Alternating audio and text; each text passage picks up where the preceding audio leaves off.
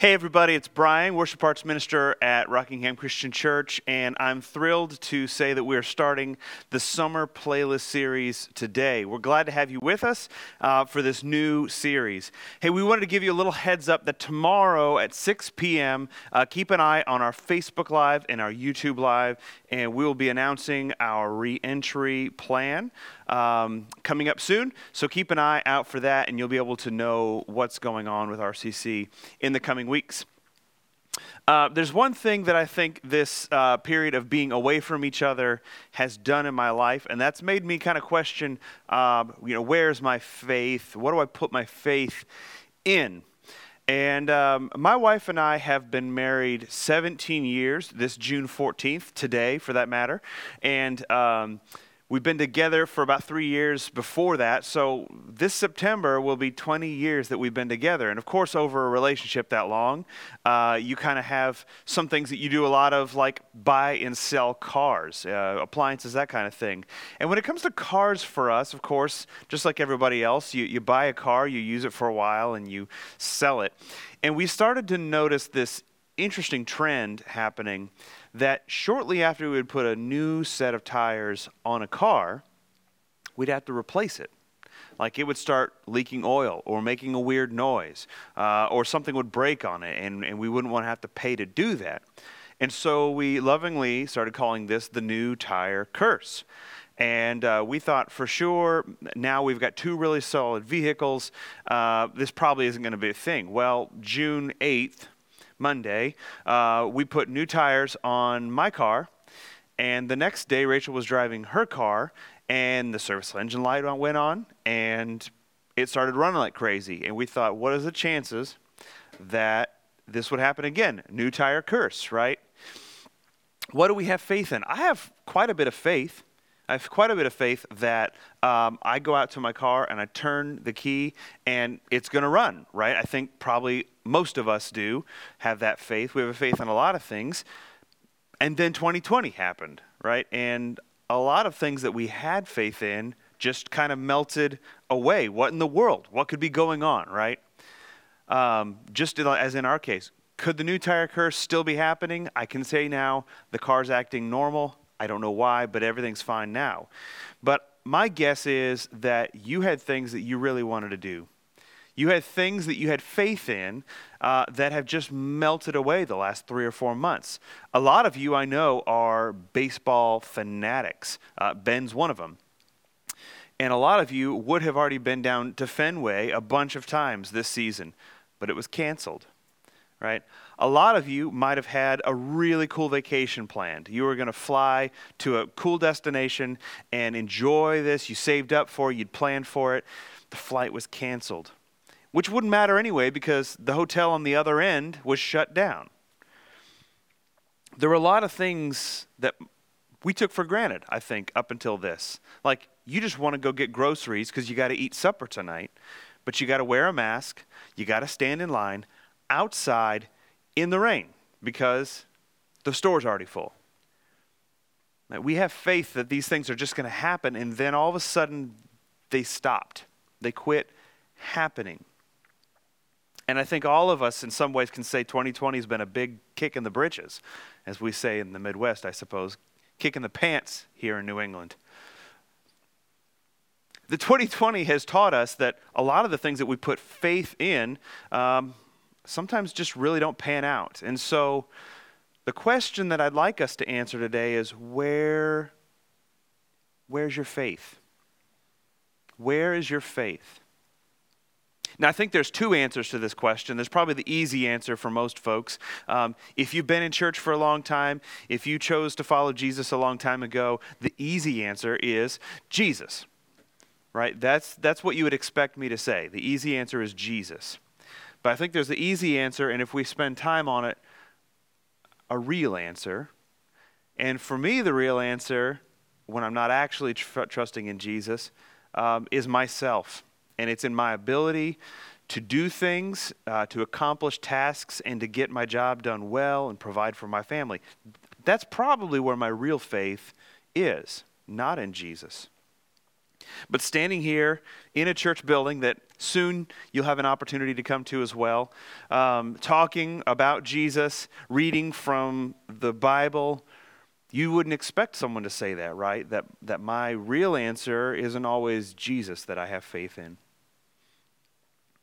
But I wasn't hired to lie to you. I wasn't hired um, to, to be fake. I was hired to be real and hopefully give you experiences that allow you to engage with Jesus in, in new and um, meaningful ways. Sometimes in song, sometimes like this with a message. And so I ask again today where is your faith? We had complete liberty in choosing what we wanted to preach about uh, for this series. And as we went through, um, as we went through these last three to four months, this, this scripture just kind of kept coming up um, in my heart and in my mind. Um, and I think that this season of staying home and functioning digitally, uh, God gave me this verse, and He said, Hey, pay attention to Mark 9 14 through 29. And I'd like to read that together. But just to unpack a little bit before this, to set up the story, right before this, Jesus, James, John, and Peter who were kind of like the, the tightest of the disciples, they all went up on this high mountain. Jesus started floating and glowing and turned into this heavenly version of himself. And then, boom, two people showed up next to him. And somehow they knew it was Moses and Elijah. And I don't know how because I'm pretty sure there weren't Old Testament prophet trading cards in the first century, uh, but somehow they knew this was Moses and this is Elijah. So they literally just had a mountaintop experience. This is a crazy experience, right? They come down from the mountain, here's where we land in Mark 9, 4, uh, 15 through 29. So let's read together.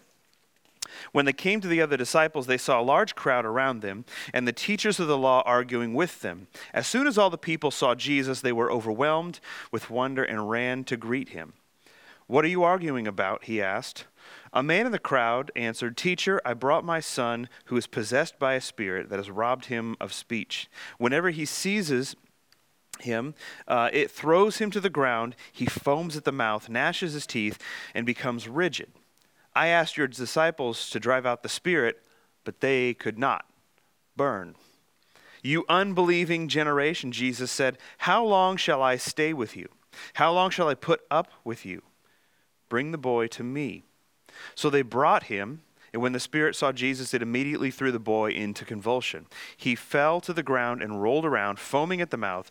And Jesus asked the boy's father, How long has he been like this? From childhood, he answered. It has often thrown him into the fire or the water to kill him. But if you can do anything, take pity on us and help us. If you can, said Jesus. Everything is possible for one who believes. And immediately the boy's father exclaimed, I do believe. Help me overcome my belief, unbelief. When Jesus saw that the crowd was running to the scene, he rebuked the impure spirit. You deaf and mute spirit, he said, I command you to come out of him and never enter him again. The spirit shrieked, convulsed him violently, and came out. The boy looked so much like a corpse that many said, He's dead. But Jesus took him by the hand and lifted him to his feet, and he stood up. After Jesus had gone outdoors, indoors, his disciples asked him privately, Why couldn't we drive it out? He replied, This kind can come out only by prayer. Whew, that's a big story, right? There's a lot. There's a lot in that passage, and we're not going to go word by word um, and cover everything that's in there. But I think that what Jesus was asking those folks, what he's asking me through this passage, what he's asking you through this passage is where is your faith? And it's easy to read the story and move along to the next part of the book of Mark. But Jesus thought it important enough to include it in his ministry, and Mark thought it important enough to include it in his recounting of Jesus' ministry. So I think there are a few critical pieces that jump out um, to this in the story, and the first can be found in those opening verses. So let's just look at those again. Mark 9, 15, and 16. When they came to the other disciples, they saw a large crowd with them, around them, and the teachers of the law arguing with them. As soon as the people saw Jesus, they were overwhelmed with wonder and ran to greet him. Right, so when Jesus comes down off the mountain and comes to them, he sees this crazy crowd of people, and, and we see two groups uh, kind of right away um, that are addressed. The first are the disciples. And, and let me tell you, these are the people who Jesus called, but they were just regular, ordinary first century Jews um, that were asked to come with Jesus uh, to minister with him and they were pretty popular, right? We see uh, back in Mark 6, 12, and 13, uh, we read this. They went out and they preached that people should repent. They drove out many demons and anointed the sick people with oil and healed them. So, like, they've been doing this. They've been doing this kind of thing that they're now confronted with for a little while and doing it successfully. And people know that they exist. People know Jesus are there and that they can be healed. And these people with him can also help. And you get a bit of a big head after a while when you have success. And you start thinking somehow that power must be coming from in me. And we quit relying on the fact that Jesus Christ was the one doing the work, that, that the Holy Spirit through them were doing these miracles. And the disciples were brought back to earth here in this passage, and they realized, wow, it's not about our ability. Jesus said, you gotta, you gotta lean on God for this. So it wasn't about them. The disciples trusted in their ability, and that was not enough. The second group we run into is the teachers of the law. And in other versions of the Bible, um, they're called scribes. So these, these are the first century superheroes of, of Judaism, so to speak. Uh, they were given uh, the responsibility of copying and teaching and correcting people. If you had a spiritual question in the first century, you'd go to them and ask them. And they had knowledge of not only biblical history but but Jewish history. They knew what had happened with the movement of God and his people over the years. And so they're engaging with these disciples and with this father and son. And all of the knowledge and all of the experience they had were not enough. It wasn't it. The disciples had their, what they thought was their ability, and that failed them. And the teachers of the law had their knowledge, and that failed them. They could not help this father in the situation. And what we learn from the disciples and the teachers of the law is that faith cannot be grounded in ourselves.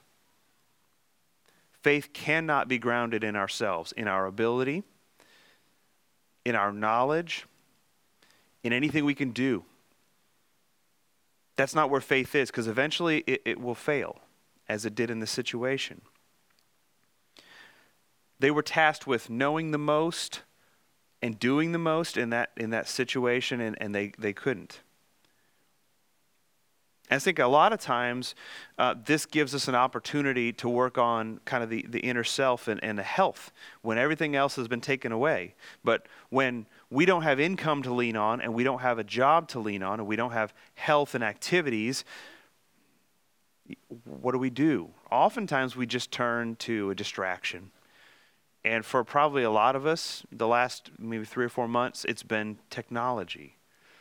And we've spent probably more than a healthy amount of time on social media, um, watching videos on YouTube.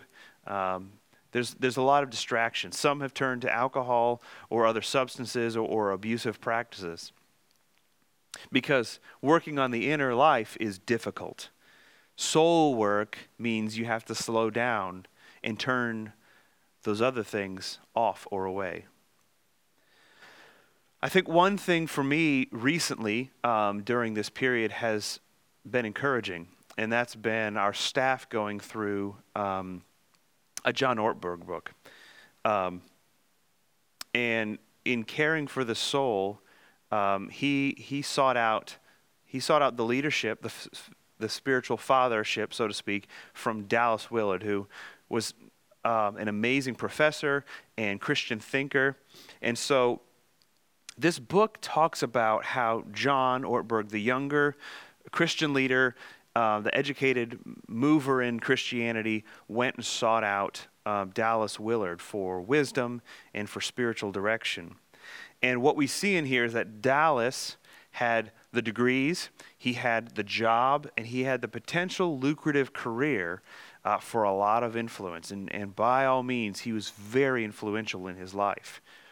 But John was fresh out of uh, divinity school, out of seminary, and, and he wanted a big church. And right at that moment when they met, he was in a small church. He was a freshly uh, graduated uh, student. Well, meanwhile, Dallas had everything that probably John wanted, but he lived in this small, old, slightly rundown home in, in Box Canyon that had a 30 year old air conditioner that, when it turned on, you couldn't have a conversation. And John finally, you know, kind of as they had been meeting, did get into this large position in a megachurch as a, as a lead pastor. And when they would get together, John would start to realize this chasm between where his soul was and where he wanted his soul to be. That there was, there was a shallowness, that there was a superficiality to his soul that Dallas Willard had. And every time they would meet, he would realize, wow, I'm not where I want to be. So I think faith is being assured at a deep level, right? Faith is being assured at a deep level that our, our fate ultimately isn't in our current situation, but it's in Jesus. Right? Faith is being assured at a deep level that our fate ultimately isn't in our current situation, but in Jesus. Ortberg writes this um, kind of after they had been meeting. The salvation of your soul is not just about where you go when you die. The word salvation means healing or deliverance at the deepest level of who we are in the care of God through the presence of Jesus. Sooner or later, your world will fall apart. What will matter then is the soul that you have constructed. To sit in that for a moment. Sooner or later, my world, your world, is going to fall apart. And what you might say to yourself when you hear that is, yeah, my world has fallen apart. Maybe the last three months, maybe at some other point. Or what you might be saying is, no, my world is currently falling apart. I don't know what to have faith in. And what Jesus ultimately has to offer is better than anything we can offer ourselves. It just is. What Jesus has to offer is better than what I can bring to the table and offer. And I think this revelation offered by Ortberg can help us see clearly where Jesus was and where how he reacted because he's frustrated with the situation he truly was and in mark 9:21 we read jesus asked the boy's father how long has he been like this from childhood, he answered. It has often thrown him into a, a, fire or water to kill him, but if you can do anything, take pity on him, right? This dude is broken.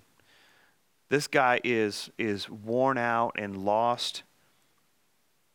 And maybe you're there, right? Maybe, maybe you've been dealing with a long term illness or a family member with a long term illness or a long term addiction. Um, and, and it just, you're worn out. Maybe you've been in a, a long term abusive relationship, and, and these last three months, four months have been horrible. And you're at the end, you're worn out, you're, you've, you've got nothing left. And maybe right now you just want to quit. That's where this father was in this situation. That's where this father was. And he just said, I, I can't, God, I can't do this anymore. Jesus, Please help. And Jesus says, well, if, if you can, if you can, said Jesus, everything is possible for one who believes. See, Jesus cannot make you have faith. He cannot make me have faith. This is a question that goes back to the Garden of Eden. Right? We all have the choice to believe or not to believe and have faith. And then he moves in our life through that. And so this father comes back immediately. Mark 9:24. Immediately the boy's father exclaimed, "I do believe. Help me overcome my unbelief." Right, this is the cry of the broken soul, and it might be a cry that you're making right now. It's a, it's a prayer that I've been saying over the last few months. God, I do believe. Help me in my unbelief. I don't have answers to all your questions, or probably even most of your questions, but what I do know is that Jesus always comes to us when we admit our weakness and ask Him to help us. And I don't know what that looks like in your life, but but I think we've all got room for a next step. And, and at RCC, we do exist to invite people to journey with Jesus. And, and that starts with one step. And kind of the most difficult part of that journey is this inward peace, this peace of knowing there's something deeper missing from our lives because we can be very busy about the, everything else. But the last four months, we've had to stop, right? And when all of that stops, what do we do? As Ruth Haley Barton says, it's like scooping a, a jar, a clear jar, full of river water and holding it up and seeing all the sediment in it but if you sit it long enough on a table, you can lift it up and look straight through the water because everything that clouded that water has fallen to the bottom. And maybe everything that's clouded your life has now fallen to the bottom of your proverbial jar. And you can see clearly now the deficit, as I do, in my soul for relationship with God. And the inward journey just looks like a step. It's just a step of faith. And whatever that is for you in this time, I just ask, where is your faith? When everything else has been taken away from you, where is your faith? When everything else has let you down, where is your faith? You see, where do you depend really determines how you go through a situation like this. And dependency, dependency is one of our values right? Not relying on our own strength, but relying on Jesus. It's not about who we are, it's about who we are becoming. Because eventually, as Ortberg says, it all falls apart. A family member lets us down, our job lets us down, our health lets us down. And I don't mean to be a downer, but the cool thing is, when that happens and you're plugged into Jesus, you, you get to rely on His strength and not the strength of yourself. And so, right now, I'm going to have our online hosts go ahead and share um, the, the Connect moment if you're in church online. I'm going to have our Facebook host share the, uh, the Connect link. And I would love for you to go right now to that link. And I don't know what your step is. Maybe you just started attending RCC uh, for the first time over this last few weeks. And that's awesome. We're glad that you're with us, and maybe you want to learn a little bit more. Go ahead and click that next step. Learn a little bit more about us. Maybe it's a, it's a virtual starting point class. Maybe it's something like that. Or just emailing with a staff member. Uh, maybe you've been coming a little longer, or you've just come to that point in your life where you realize, hey, I, I'm ready to be baptized. And we would love to baptize you because baptism is you saying, Jesus, I choose you. And I want to show everyone else God, that Jesus is who I want to follow. So, whatever that next step is, I encourage you to take that as we wrap up the message today. We love next steps at RCC, it's, it's literally why we exist. So, I'd ask you one last time where is your faith? And where do you want your faith? Like John Ortberg. Are you ready to seek out the deeper things in life? Let's pray together.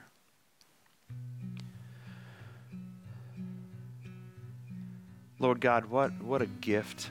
Um, what a gift to have this venue of, of video, um, specifically at this moment, to share together in this crazy online chat, um, in, in a community that's digital currently, uh, that you have allowed us uh, the tools to get connected even when we know we can't be connected in person currently. God, I pray for those who are watching that wherever they are in their life, um, maybe their life is falling apart.